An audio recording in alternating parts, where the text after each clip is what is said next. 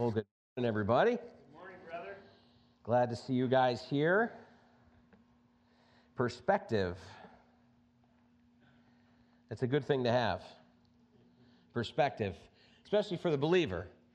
Everything that you see and everything that you see going on, everything you see happening, and and um, you know, all the world around us is is in turmoil and upheaval, and people are running to and fro. Uh, you know, the Bible talks about in the last days that men's hearts will be failing them for fear. And a brother was telling me an article he was reading, um, uh, news from news from Israel, and they were talking about the vaccine for covid nineteen when it comes out, and uh, they're already talking about, you know, you get the vaccine and you get a card. Uh, they can't force you by law to get the vaccine, but if you don't have the vaccine, you don't have that card, you can't buy, you can't sell, you can't get on a plane, you can't. And it's just like, you know, there, there's a lot of, again, perspective, perspective, perspective. When, when you know, when anytime there's some natural disaster or, or some horrible occurrence that happens and people start talking about the judgment of God, uh, and, and, and you have people, certain people that'll get on T V or the radio and say, this is the judgment of God, this is the judgment of God. I disagree wholeheartedly. The judgment of God is unmistakable, okay? A worldwide flood, that's the judgment of God. Sodom and Gomorrah, that's the judgment of God. Okay, covid nineteen is, you know, I don't know, a devil's sneeze. I have no idea, whatever. Okay, it's nothing. You read your, read through your Bibles, read through the book of Revelation. Uh, and this is why the Christian is to be sober, uh, sober-minded and vigilant in the last days. And then, uh, and all the more, you know, as our pastor's told us a hundred million times, that we shouldn't forsake the gathering of ourselves together, and all the more as we see those days approaching. Why? Because we need this. We need the fellowship of the saints, we need to be encouraged in the word, and we need to gather together and worship and praise and honor our God in the midst, especially in the midst of trials and tribulations. If we praise God and we glorify God and we serve God only when things are going well, what does that profit us, right? As the Bible says, even the pagans, even the pagans do the right things when things are going right for them. But during the trial and during the tribulation and during times of uncertainty, if we lift up our heads, and we have this thing where David talks about being being being up, standing up upon the rock. You know, we know that Jesus Christ is our rock, and he is the foundation of our faith. And he talks about his head now being lifted high up round about his enemies. And and David's able to do this, this beautiful disappearing, spiritual disappearing act. Uh, in the midst of the worst trials and tribulations of his life. And this is why, make no mistake about it, when we read through the life of David, and and and when God says, here's a man after my own heart. This is a man after my own heart. And you read the life of David, and you're like, sometimes like, how could it be? How could it possibly be that God would say, this is the guy? I mean, David was way worse than me. You know what I mean? And I know I'm not worthy. And he's done way worse things than I've ever done. When the chips were down, and, and even in the midst of judgment, no matter what was going on around David, his automatic response was to run into the arms of the Lord. To run into the arms of the Lord. And it didn't matter whether it was the despair and the trial and tribulations that were brought on by his own horrible mistakes, his own horrible sins, or whether it was trials and tribulations and terrible circumstances that came upon him that were no fault of his own. Regardless, in either circumstance, David immediately ran into the arms of the Lord and put his entire life and all of his hopes and dreams in the hands of God and said, I don't even care what happens to me. I don't even care how this goes down. You could drown me in the, in the, in the sea and or smash me into pieces. Nothing, as long as it's you, O Lord. As long as I'm found in you, do with me as you must. Just don't let me fall in the hands of men. You know, David had a very clear understanding of how people were, and probably a lot of that was due to the fact that he knew himself. But David, in the midst of everything, always went to the Lord, and he put his hope and his trust in him. That's what separates the great saints from the scriptures all down throughout history, uh, from Abraham all the way to the apostles. Were these men and these women who had this perspective, this perspective that this life indeed is a mist. that vanishes for a moment and then is gone. Woof. You know, I'm a history guy. I love history. I love going to old places. I love, I work, do a lot of work uh, downtown Syracuse, and I just love going in these buildings where they have all of the super old pictures from Syracuse, when the Erie Canal was passing right through downtown Syracuse and the train was coming right through downtown Syracuse. This one picture that I saw one time, and I stand there staring. People think I'm crazy. You know what I mean? I'm dressed like a pipe fitter as it is. You know what I mean? And then I'm standing up and I'm just standing. It's a picture. What's this? I think something's wrong with this guy. Call security. There's this one picture, and it was the train that was carrying the body of Abraham Lincoln after his assassination. And it stopped in Syracuse. And it was all the throngs of people gathered just to watch the train come through Syracuse to pay honor and respect to, to Abraham Lincoln. And I look at that and I see all of the people, and because I got some mental problems, I start to think about, wow, wouldn't it be sweet? Like, I'd like to just get a time machine and go back for one day and walk around Syracuse in eighteen in the late eighteen hundreds. You know what I mean? I would love to do that. Would be, you know, who knows what evil would befall me? You know, I'd be the, a witch. You know, who knows? You know, but you watch, and when I what interests me and what fascinates me so much is that you look at these people and you see the history and all these things, and those people were just like you and me in so many ways, right? They had hopes, they had dreams, they had aspirations, they had things that they loved, they had things that they hated, they had things uh, that were trials and tribulations in their lives, and they had victories in their lives, and things that they overcame, and family, and all the things that we have, and they were as real as you and me, and now they're just a picture. Now there's nothing left there, there's just a black and white picture of some guy, and they seem so tiny, didn't they? They seem so tiny and wore weird clothing, and that's all they are to us. Except for a passing glance or a moment where we stop and contemplate, they were real human beings. And that's what we are, and that's what this world is. And that's why the Bible says that the earth is fading away like a garment in all the universe. And the Bible talks about to God, one day is a thousand years, and a thousand years is as a day. Why, why, why does it say that? There is no time for God. All of history, all of history, from the creation of the universe to the end of all things, in God is complete. He stands outside of our space-time continu- continuum. He is not bound by it. We are creatures that are created uh, in the image and likeness of God, but we are bound to the dimensions in which we live. That space, matter, and time, we are bound to these things, and we have to remember that God is not. That's why he calls things that, that are not uh, that are not as though they were, because he sees everything is complete. He has never been surprised. He has never, you know, stumbled and went, oh, I can't believe that was going to happen. He is control in control of everything. He knows everything. And he has told us all the things that are going to happen all the way up until the end. And what he calls for you and I to do as children of God and as disciples of Jesus Christ is to put all of our hope, to put all of our eggs in that basket, in other words. That all of my hopes and all of my dreams and all my aspirations, and I have so many things that I'm interested in and so many things that I love or that I like or that are fascinating to me or that I want to do in this life and in this world, but God would have it so that all of those things in my heart that make up the soul of Frank Thomas and who I am would always be filtered through the lens of Almighty God and would always be filtered through His Word, through His Word. You know, there's that, that beautiful verse that says, you know, the prophet who has a dream, let him, let him tell his dream. But he who has my word, let him speak it faithfully. What is the wheat to the chaff? My goodness, I have never seen so many prophecies surrounding covid nineteen and the election and every other thing. And, and I'm not discounting them. On, uh, uh, you know, uh, I'm not saying that they're not going to happen. I'm not discounting any ministry or anything like that.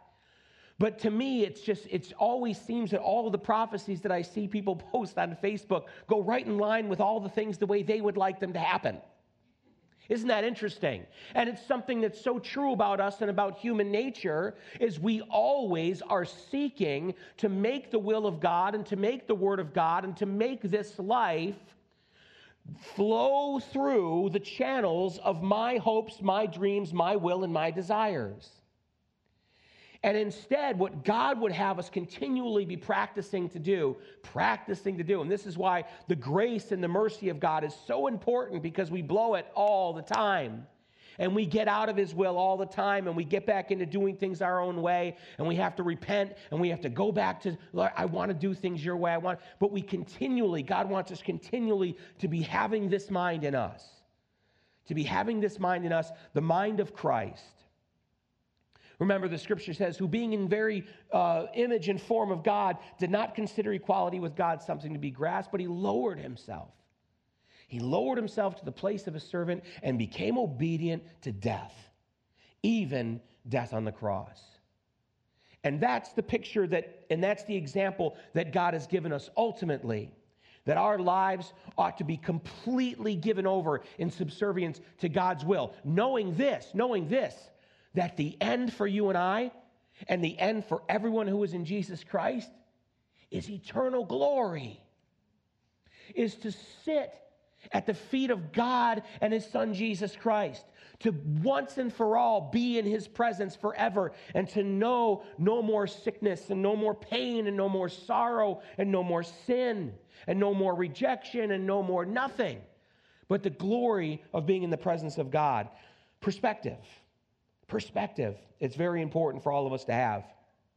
Now, um, we are in Deuteronomy. We're going to be finishing up chapter nine and, and going into verse uh, into chapter ten. Lord, we pray that you would cover these verses for us, and that you would speak to each heart whatever it is that you would have to say, Lord, that you'd have your way in us and in this place. In Jesus' name we pray. Amen. So in Deuteronomy chapter nine, excuse me, once again, as Moses is leading the children of Israel towards the promised land, they're right to that point where they're about to cross over and go in. And right then, Moses begins this long sermon of chastising them and reminding them, at times rebuking them, but to bring to remembrance always. Remember, remember, remember, remember everything that has happened from the time God brought you out of Egypt until this point in time now that he's about to bring you into the promised land. Remember all of the things, the good and the bad, and the commandments of God, so that when you enter into the promised land, it can go well for you. Remember all of these things. Uh, if we back up to, to Deuteronomy chapter nine, verses four to seven, basically Moses reminds the people that, that God did not choose them because of their righteousness. You know, he, he starts off chapter nine, when you go into the land and God gives you victory over all of your enemies, I want you to remember this. God is not doing it because of your righteousness, or because you have earned it, or because you deserve it. There's two reasons that God is doing it. He's bringing judgment upon the Canaanites for their wickedness. He had long suffered their wickedness. He had long suffered their uh, idolatry, and the time of judgment was upon them. And he goes, and that's the one of the reasons you're going in. The other reason that you're going in is because of the promises that I made, because God's word must, needs be fulfilled, always. But it ain't you. It ain't about you. Isn't that something that's so important to remember, right? Every day when we get up, I, we should, I should take Nikki's lipstick and write that on the mirror in my bathroom. You know what I mean? I need reminding of that constantly. You, did you guys know? Did you? Were you aware of this, that it wasn't about me? Were any of you aware? I just realized this morning, it's not about me. That's incredible. It's not about me. It's about God and his will being accomplished. And it's about the promises that he made and his love. Romans five eight, God demonstrates his own love towards us, and while we were still sinners, Christ died for us. And Ephesians two eight says, for by grace you've been saved through faith, not of yourselves. It is the gift of God. And of course, all of that is because of the promises of God that he made concerning Jesus Christ from the garden. The first prophecy about the Messiah was in the garden when God was pronouncing uh, judgment upon Adam and Eve and upon the serpent for their sin and their rebellion. And that's the first time he gives a prophecy concerning the Messiah, that I'm going to put enmity between the, the seed of the serpent and the seed of the woman, and you're going to bruise his heel, and he's going to crush your head. I love that. It's the first one. All through the Old Testament, Jesus is coming. Messiah is coming. It's not about Frank Thomas. And God wasn't in the, in the garden going, man, whew, if wait till you guys see this guy. I mean, it's all going to be worth it then, you know, Job, trust me. You know what I mean? When you go, if you can see Frank. It's about God. It's about his goodness. It's about his promises. And then in verse seven, uh, seven through twenty-four, Moses goes through all the ways that they failed God. Moses goes down the list. It is Thanksgiving. What are you thankful for? Well, I'd like to start by telling you all the ways that you people have disappointed me this year, all the terrible ways that you've let me down.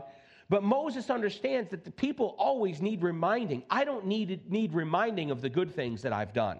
I remind myself of those ten thousand times a day, right, of the good things that I've done and the good things that I'm doing and how I'm this and how I'm that. And you're pretty good. You're not, look in the mirror. Not too bad, old guy. You know, it's not, and then somebody else walks by and goes, it's worse than you think, you know.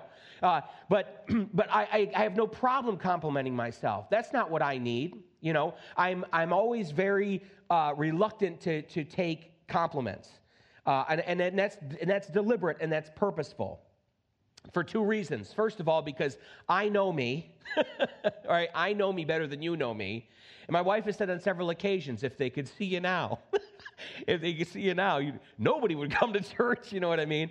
Oh, and I got to repent before the family, all this stuff. And the second thing is, right, first of all, I I know myself. That, that that's the first thing. And the second thing is, I know who God is. And I don't ever, ever, ever want to touch the glory. That whole story of Uzziah reaching out to steady the Ark of the Covenant uh, and, and dying because of it, because God didn't need Uzziah's help to steady the Ark as it was tilting on the cart, that has always resonated and, and stayed with me. You know, don't touch ever, seek to touch the glory of God. God doesn't need you. It's for it's for a very important reason, I think, for pastors and prophets and teachers that God gave us the accounts of speaking through donkeys. You know what I'm saying? This is how much I need you, there, Chubbs, okay? Because watch this. I'll speak through a donkey. I don't need you. Bill Gallatin used to say, I'm just the ass he rides in on. You know? I love that. I know that's irreverent. That's true. That's true. Uh, God doesn't God, God doesn't need me. Uh, Romans chapter three, verses nine to eighteen says this. Speaking of the Jews and their disobedience, and then Paul says, what then? Are we better than they? Huh, not at all. For we have previously charged both Jews and Greeks that they are all under sin. Now, as it is written, in other words, this is God's word.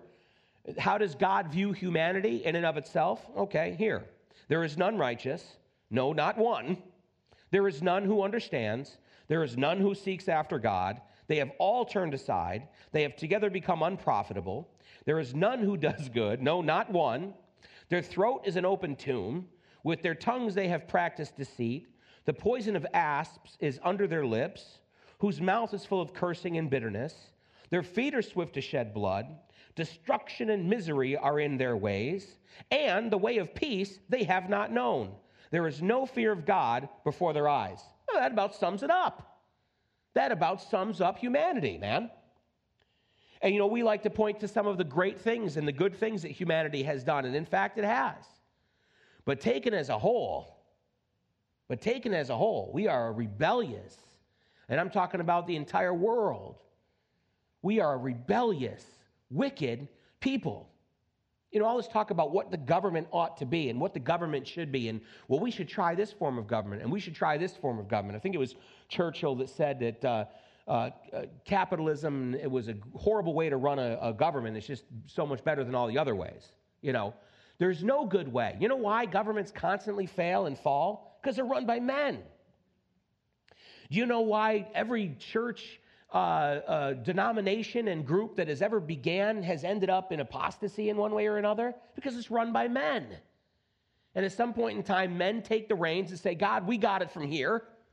We got, we understand, we get it, we get it, sure, we get it, oh yeah, we're all good, we'll take it from here, and we'll, right into the pit. And there, there's an understanding, and there's a there's a there's a there's a thing here in the spirit of scriptures always that we always ought to be coming before the Lord every day as beggars, as beggars, not puffing ourselves up like some sort of victorious champion. The church loves to do that these days. We're more than conquerors, and we're this. The gates of hell won't prevail, as though we're something. as though we have achieved something or attained to something. And, and and forget completely that no, but re, but revival and the power and the Spirit of God and the and governments being changed and entire towns being changed and cities and communities have always come one way, and that's through repentance. And that is through brokenness, where the people were coming before God and, and in the spiritual sense ripping their garments and the sackcloth and ashes from the Old Testament that they would put on themselves to show, I am an abject sinner. And I am utterly undone, and I have nothing but what Almighty God might bestow upon me by His grace and His goodness. And that always ought to be in the heart of the believer. Romans three, nineteen to twenty. Now we know that whatever the law says, it says to those who are under the law, here it is, that every mouth may be stopped. That every mouth may be stopped. From what? Boasting. And that all the world may become guilty before God. Therefore, by the deeds of the law, no flesh will be justified in His sight, for by the law is the knowledge of sin. And this is what Moses, again, is reiterating to the people. Understand, understand who you are, what you're capable of. I don't know if you've ever done anything in your life and you thought, I never thought I was capable of that. Or, or let's make it more realistic. Have you ever had a thought? Or an idea, or an imaginary circumstance pass through your head when you're driving alone or when you're with your thoughts someplace. And all of a sudden you go, oh my Lord, where did that come from? That must be Satan attacking me. You know where it came from. It came from our mind. It's in there, right? Um, then in verses twenty-five to twenty-nine, Moses reiterates the fact that God is honoring His word and keeping His promises, and that's why they're entering into the prom- promised land. Psalm one thirty-eight, two says that God magnifies His word above all of His name. Uh, and when God makes a promise, He keeps it. Remember this, Abraham's justification was based upon his believing in God's promise. And this is most evident in the life of Christ in the Scriptures. That God's word must be fulfilled. God's promises must be fulfilled. What God has said, He is going to perform. He is going to bring to pass. It's not about the people. It's not about their righteousness. It's about God's holiness and God's promises. The whole thing is about God being holy and righteous and just and pure, and us being sinners and guilty before Him under the law, and yet, and yet, God loves us, and yet God blesses us, and ultimately, and yet Christ sent His Son to die on the cross in my place and in your place. You know, what manner of love is this? There always ought to be that, that wonderment, that awe-inspiring wonderment of what God has done for us in spite of who He is and who we are. But if you ever do a word search uh, for fulfilled or that it might be fulfilled, you're gonna, you're gonna, your your things, your list is gonna be full. That's why I like the uh, the the, uh, the iPhone Bible is very handy because you can do these words. Although they just did an update on the Bible app. Any of you see this? Have you experienced? They did an update on the Bible app and screwed it all up. I sent them a nasty gram in Jesus' name. You ruined my Bible app. You know, I said it nicely, but anyway. If you do a word search, get an, or get, better off, get one of the old concordances, you know, like when people used to have to read stuff out of a book, and do a word search on, on fulfilled, or that it might be fulfilled, all through the New Testament, like during the ministry of Jesus Christ, that it might be fulfilled that was spoken of by the prophet, that it might be fulfilled what was spoken of by the prophet, that it might be fulfilled. Jesus is the ultimate example, the ultimate example of God's promises being fulfilled. Jesus Christ is that. Um, Here's an example that, that blows my mind because of the simplicity, seemingly, of it. In John chapter nineteen, verse twenty-eight, it says this. After this, Jesus, He's on the cross. Okay, Jesus is on the cross. He's at the end of His suffering, but He's on the cross getting ready to die. And it says, after this, Jesus, knowing that all things were now accomplished, that the Scripture might be fulfilled, said, I thirst. You, r- really? Like, after everything Jesus Christ had just gone through and endured, and His last moments on the cross, there's one more thing, there's one more Scripture that has to be fulfilled. There's one more scripture. You can turn to it. It's Psalm twenty-two fifteen. My strength is dried up like a potsherd, whatever that is, and my tongue clings to my jaws. You have brought me to the dust of death. Now, during crucifixion, this is written before crucifixion was invented, uh, but, what, but during crucifixion, a person would suffer extreme dehydration, and the tongue would swell and literally would stick to the roof of the mouth. Uh, and Jesus, remember, before he died, he said, it is finished, right? Tetelestai, paid in full. But right before that, that the scripture might be fulfilled, Psalm twenty-two fifteen, he acknowledged the thirst that he had, that he was dehydrated, and he acknowledged the fact that he needed a drink to loosen his tongue up so that he could cry out to Telestai. It is finished. That's how important God's word is of being fulfilled. That's how important it is to God that his promises and that his word is established and fulfilled. Over Jesus' dehydration on the cross, that it might be fulfilled what the Bible had said, he said, I thirst.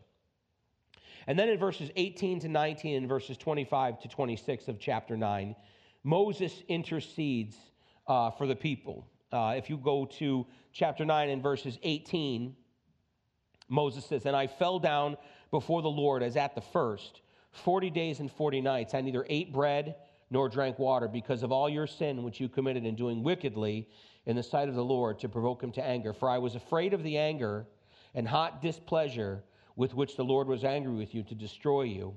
But the Lord listened to me at that time also. And then in verse twenty-five, thus I prostrated myself before the Lord forty days and forty nights. I kept prostrating myself because the Lord had said that he would destroy you. Therefore I prayed to the Lord and said, O Lord God, do not destroy your people and your inheritance, whom you have redeemed through your greatness, whom you have brought out of Egypt with a mighty hand. So here at the end of Deuteronomy chapter nine, uh, as Moses intercedes for the people, God is establishing the fact that there needs to be a mediator between God and man.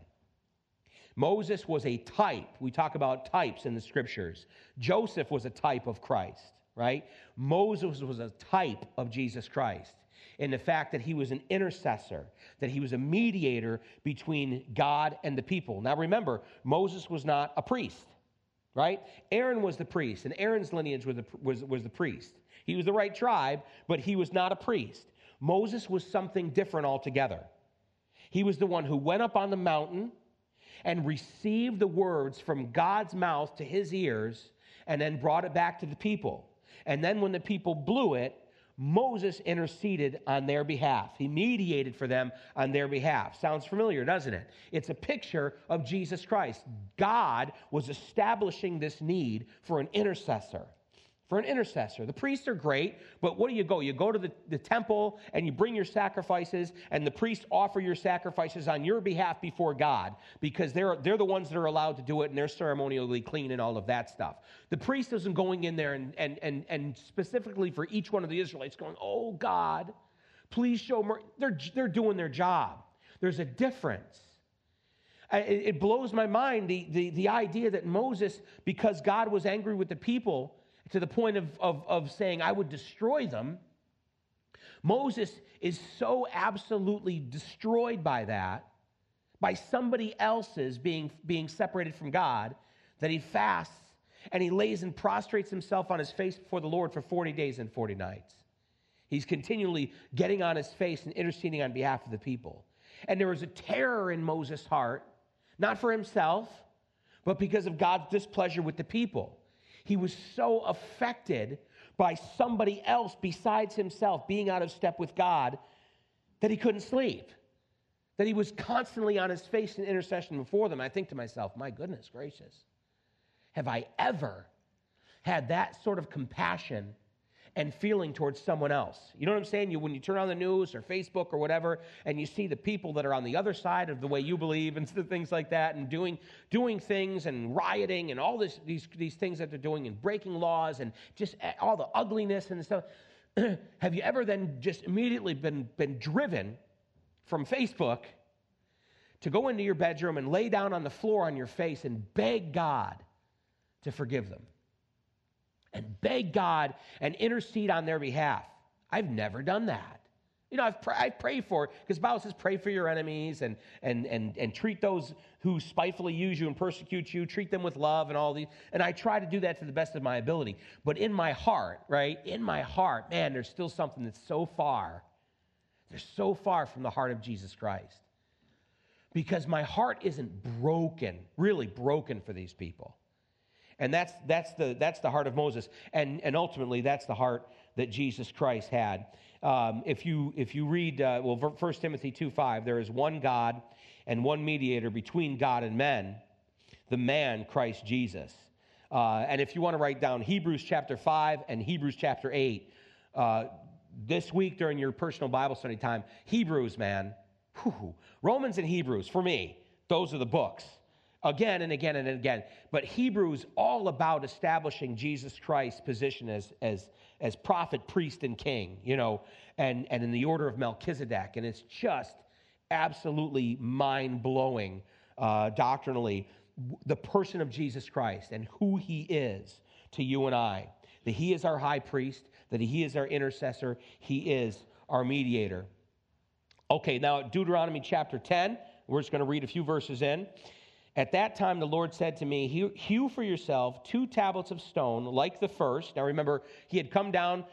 God wrote with his own finger the Ten Commandments. On the, you've seen the Ten Commandments movie, right? Charlton Heston, God writes. And then he says, get down. Get thee down. Moses, right?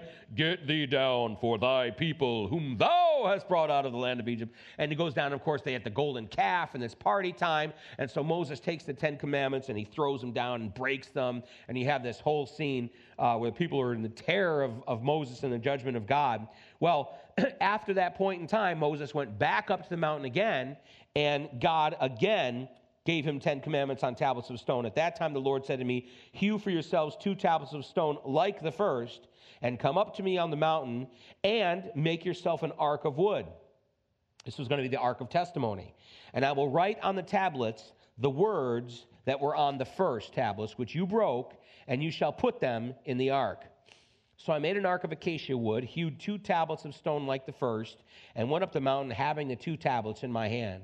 And he wrote on the tablets, according to the first writing, the Ten Commandments, which the Lord had spoken to you in the mountain from the midst of the fire in the day of the assembly. And the Lord gave them to me. Then I turned and came down from the mountain and put the tablets in the ark, which I had made, and there they are, just as the Lord commanded me. It's interesting. It's interesting because God is giving Moses, Moses is up on the mountain, and God is giving Moses the Ten Commandments. And in the midst of that, Moses has no idea, but the children of Israel are like, as for this Moses, we don't even know what's happened to him, you know, because he's up on the mountain forty days and forty nights. In the presence of Almighty God, the Bible says he neither ate nor drank. No water. You can't go, I think, what is it, three days without water? You're a goner. Moses, in the presence of God, supernaturally sustained for forty days and forty nights with no water and no food as God is speaking to him his law. Can you imagine? Can you imagine? And right in the midst of that, because God, in his heart and in his mind, is going to send Moses down with the Ten Commandments to deliver them for the people and say, look, what God has given, what God has written with his own finger. And instead, God understands and realizes, though Moses doesn't, that the people have fallen into absolute bedlam and debauchery and idolatry. Can you imagine the heart of God as he's preparing this gift for the children of Israel? And they're at the base of the mountain, they're creating the golden calf and crying out, "Hear, O Israel, are your gods who brought you out of Egypt." Can you imagine? And so there has to be this do-over, right? He sends Moses down. Moses breaks the tablets. And then Moses goes back up the mountain. Let's try this again. I would say that probably the second time Moses came down the mountain with those Ten Commandments, it was a different scene. It was a completely different scene whatsoever. And maybe that's the way it had to be um, in God's mind and in God's heart. I turned and came down from the mountain and put the tablets in the ark, which I had made, and there they are, just as the Lord commanded me.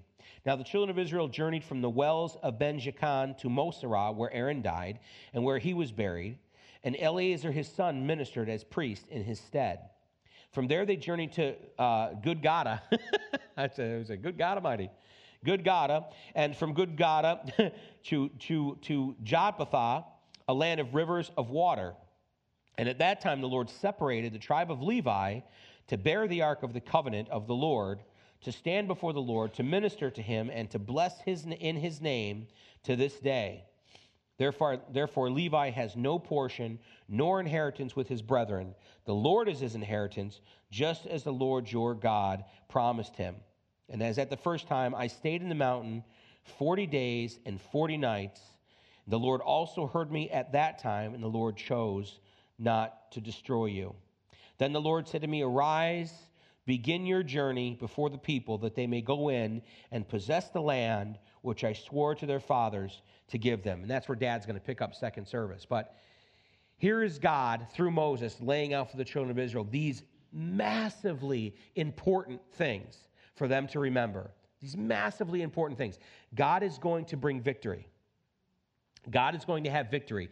Be on the side of God, right? Be on the side of God. There's going to be victory in God. It ain't about you. It's not about us, right? It's not about the goodness that we have done. It's not because God said, I got to have that person on my team. It's because of his promises. It's because of his goodness, always, always. And then Moses reminds the people again, remember, remember your performance. Remember how good you do when you're doing it on your own accord. Remember how it looks when you're running your life. Remember how that looks. And, and, and remember that there's a mediator that's always mediating on your behalf and always standing in the gap between you and God. And this still applies to us today, Jesus Christ, as he's always mediating on my behalf. And so when all of these things are in my mind, if I wake up in the morning and I can get myself in the frame of mind where I'm thinking to myself, the victories that I know the Lord has done and that he still wants to accomplish and use me and let me be a part of it, and the fact that its victories long established in his word before I was ever thought of being born, and in spite of the fact that I have repeatedly over and over again proven that I don't deserve the promises of God and the grace and mercy of God, and yet he has loved me and he has forgiven me over and over and over again and established his word in my heart, and knowing also that Jesus Christ lives forever at the right hand of the Father to make intercession on my behalf. And, and now Moses is going to begin in chapter twelve. And now, Israel, what does the Lord require of you? So what manner of life ought I to have? You know, man, if I could get myself in the frame of mind where every single morning I would get up and give myself that checklist. Who he is, what he's promised, who I am, what I deserve versus what he's given me. And that Jesus Christ every day, every day is saying he's still worthy. He's still worthy because he's claimed the blood. He's still worthy because he's claimed the blood. How would I go from my house every morning? And how would I go into the workplace? And how would I go into the family get-togethers? And how would I go everywhere that I went? It's so easy for me I, to sink back into me. You know what I mean? To sink back into me and, and, and, and presenting myself before the world at all. Everywhere I go, I'm presenting to you, and now presenting Frank Thomas. Everywhere I go. You know, Frank Thomas, people like him. He's okay. He's funny sometimes, this and that. He eats all the chicken wings, but he's good, okay. But God wants me to go and present him. God wants me to go and present him. It's like, man, Lord, am I got a long ways to go. I've got a long ways to go. But he's going to get us there. Listen, I, I, I hope, I mean, I was not trying to discourage anybody this morning. You know, all of it is about his goodness, his grace, his mercy. And listen to me, he is not done with you. Not by a long shot is he done with you. The wonderful thing about being a Christian and a follower of Jesus Christ is we're not under the law. We're not under the law. We don't have to worry about the earth opening up, right? We don't have to, we don't have to worry about being stoned or, or, or with stones is what I'm talking about. Yeah, we don't have to, you know, it gives different meaning to that. Everybody must get stoned as well. There's a different meaning when you read the law, right? Um, but but we're not under that. And, and, and, and it's the grace. It's, you know, that song that we sing, it's his kindness that leads us to repentance. It's his kindness that leads us to repentance. Lord, let me live my life before you in a way, in a manner that's worthy of you. Amen? Lord, thank you for Uh, your word, and, and thank you for the fellowship that we have together here. Father, I pray and ask in Jesus' name that you would um, lay a hold of each heart, Father, in this place, and and, uh, and anyone um, in, in any church around the world today, Father, who are gathering in Jesus' name to study the scriptures, Father, and sing praises. I, Lord, I pray that you would grab a hold of as many hearts as, as possible, Lord, as who would who would give their heart to you, Father, and, and have your way in them. And uh, Lord, we pray for a harvest of souls in, in these last days that we live in, Father. We pray, Father God, that we would see people brought into the kingdom and lives changed. And we pray, Father, that it would start with us. Um, Lord, that we would have a, a repurposing in our hearts, Father, every day, uh, a repurposing in our hearts, Father, to follow after you more, to give ourselves a little more to you, Father, to be more focused and concentrated on the things of you uh, and less on the things of this world, Lord. Uh, it's such a difficult thing for us, but, but Father, we pray and ask, Lord, that you would make it so by the power of your Spirit in us, Lord. In Jesus' name we pray. Amen. Amen. Amen. Thanks, everybody.